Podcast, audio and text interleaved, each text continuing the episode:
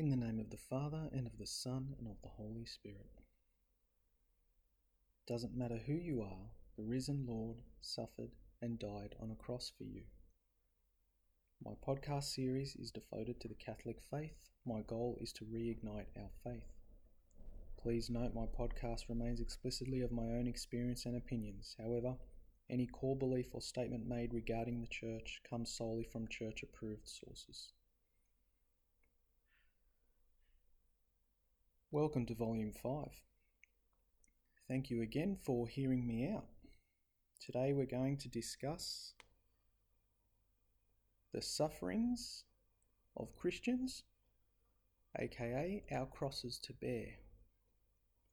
What is your cross? What cross do you bear in the name of Christ? Jesus suffered and died on a cross in order that we may be saved to offer us salvation, which was taken from us at the sin of Adam. So, what do I mean by a cross? What is our contribution to the cross? Well, in a similar way, when we offer ourselves with Christ in the sacrifice of the Mass, we unite our little crosses, so to speak, with his great sacrifice on the cross. By cross, I mean any and all kinds of sufferings we may be going through, whether it be the worst kind of suffering, or of our own in the form of penance we offer Him, whether it be by way of fasting or prayer. In a similar way, we carry our cross of sufferings, which we unite to Christ's great suffering. It is a fallacy to expect to be saved by Him that suffered so greatly for us, just because we may profess his name. In the Gospel of John, our blessed Lord says, If you love me, follow my commandments.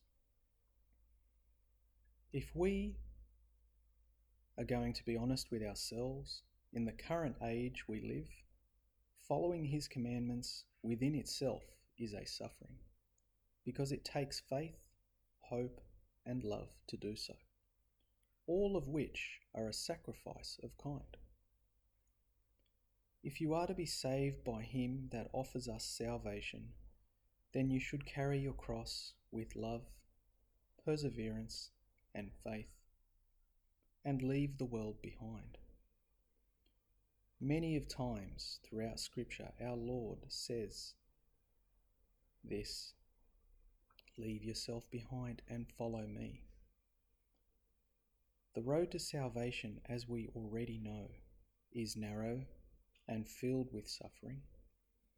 The road to damnation is wide, free of charge. It's easy and very rewarding on a worldly basis or material basis. But there is no substance to this road. It is a temporal gain or an easy fix to our temporal problems. If I make enough money, my worries and problems will be lessened, so I focus my energy on making more money. Or, life's too short, live it up, enjoy it while you can. Life is short. This life we live in itself is a temporal life. But this isn't our life to live as we choose, nor is this our life to waste it in idle thoughts and dreams. No, this life is a gift from God, so that while we are living in this time and space, we can spend it bringing glory to God by the way we live our life, by accepting the will of God in our life above our own wills. We travel the road less travelled with faith and courage in the words of our Saviour Do not be afraid, I have conquered the world. We belong to Him, not to the empty promises of this world or for the temporal happiness we are so inclined to chase. Jesus gave himself not for the world, but for our souls. He did not come into this world to save the world, he came into this world to save us. And so we are reminded of a phrase so famously spoken in the Gospel What does it profit a man who gains the whole world but loses his soul? You see, the world is temporal, the soul is eternal. Everyone has a cross to bear. Some people bear unbelievable crosses of pain and anguish. What's yours? You could have many or little to none. If you do not have one and you're lucky enough, then I urge you to get one. And what I mean by that is not how it comes out. I don't mean you need to be suffering the kind of pain and anguish, the physical kind of pain and anguish that we relate to the word suffering. No. All I mean is doing small things a little differently. And by that I mean it maybe praying just a little bit more than you normally do. Maybe fasting, but not necessarily fasting of food health wise, you may not even be capable of fasting. So, there are many other forms of fasting, such as just fasting from certain things you know are no good for your soul and are not following the commandments of Christ, okay, or the, or the will of God. It could be a small thing like not going and playing the pokies, for instance, when we all know that is quite a sinful act. It doesn't do you any good, and it could be a great suffering for you to give that up. So that alone would be a suffering. Giving up bad language can be a suffering for many. Little things like that that can change your life for the better, that can lead you closer to God, are sufferings I'm talking about. Without suffering, there are no rewards. Let me remind you that to follow His commandments in itself is a suffering. It is you making the conscious decision to live by God's will and not of your own. That takes faith and help from God through His grace. Your sufferings are offered to God united within the sacrifice of the cross by our Lord, so that our sufferings are no longer in vain. Sufferings within themselves create discipline, which is the opposite of sloth. Sufferings create perseverance, which is the opposite of despair. When you persevere in suffering for the sake of Christ, you gain the grace of perseverance. You will feel a sense of achievement, thus building your character and resilience. Sufferings gives you a sense of self-worth, of importance. How does it do this? Put simply, our Lord suffered for us we in turn suffer for him that suffered so greatly for us. Our sufferings are no longer in vain. Our sufferings are now elevated to heaven, concealed within the blood of him who suffered immensely for our redemption. So when we carry our own cross, we are not alone, because he who willingly died on a cross for us has carried our cross before us and continues to carry our crosses now. So, what's really the definition of suffering? It's suffering for a cause.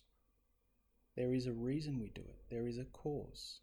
And now, our eternal goal or eternal cause is our destination. And our destination as Christians is heaven with God.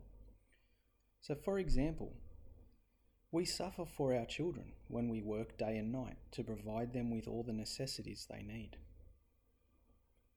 So that equals with a cause. It's a willing suffering that we accept with kindness and love for the sake of our children.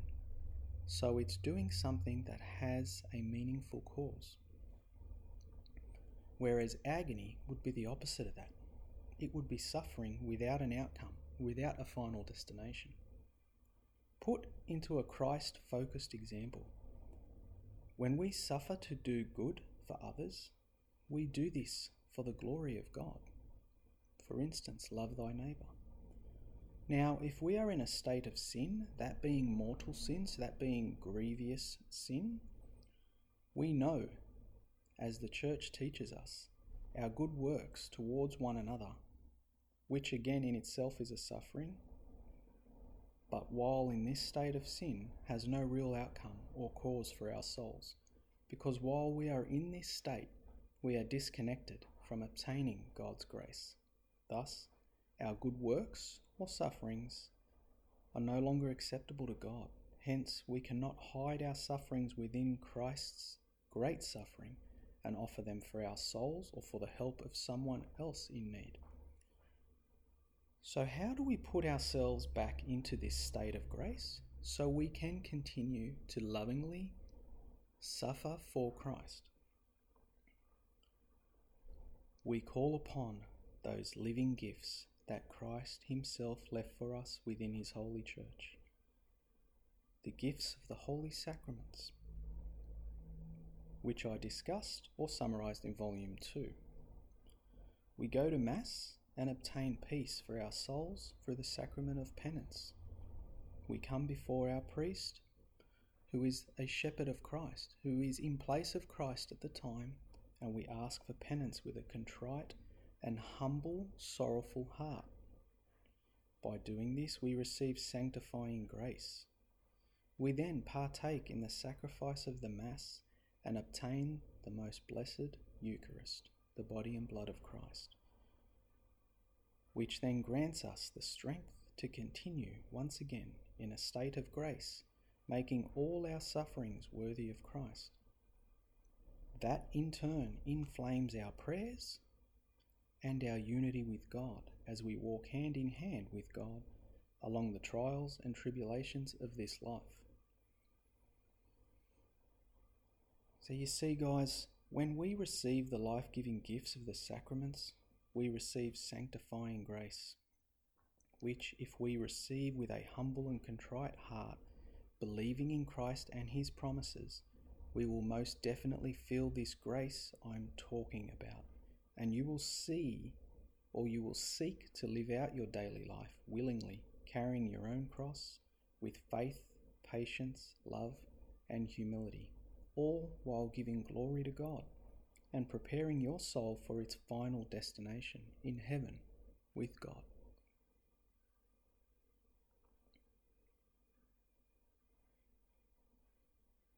Guys, this podcast is actually quite short in in comparison to my last podcast. Um, so, hopefully, what I'm trying to say has come across and you don't take me the wrong way. Um, with today's podcast, I'm going to leave you with a reflection. This reflection is something I really would like you to think about firmly. Um, when you first read it, sorry, when you first hear it, sorry, because I'm reading it. But when you first hear it, I want you to replay it a couple of times um, because it's going to mean something different to you every time you hear it, if that makes sense. So please hear it with a, a humble, open heart and just see whether God speaks to you over the future of hearing this and um, see where you go with it. You were created to be a beam of light for the world, through him that shed his blood for you on a cross, through him that bore your sin. Find yourself again with him and in him. Jesus is calling you. Will you shut out the noise of the world and its empty promises to hear the call of God? Once again, I thank you for listening to my podcast. May the grace of our Lord Jesus Christ be with you, and may the Blessed Virgin Mary's intercession guide your thoughts, actions, and deeds.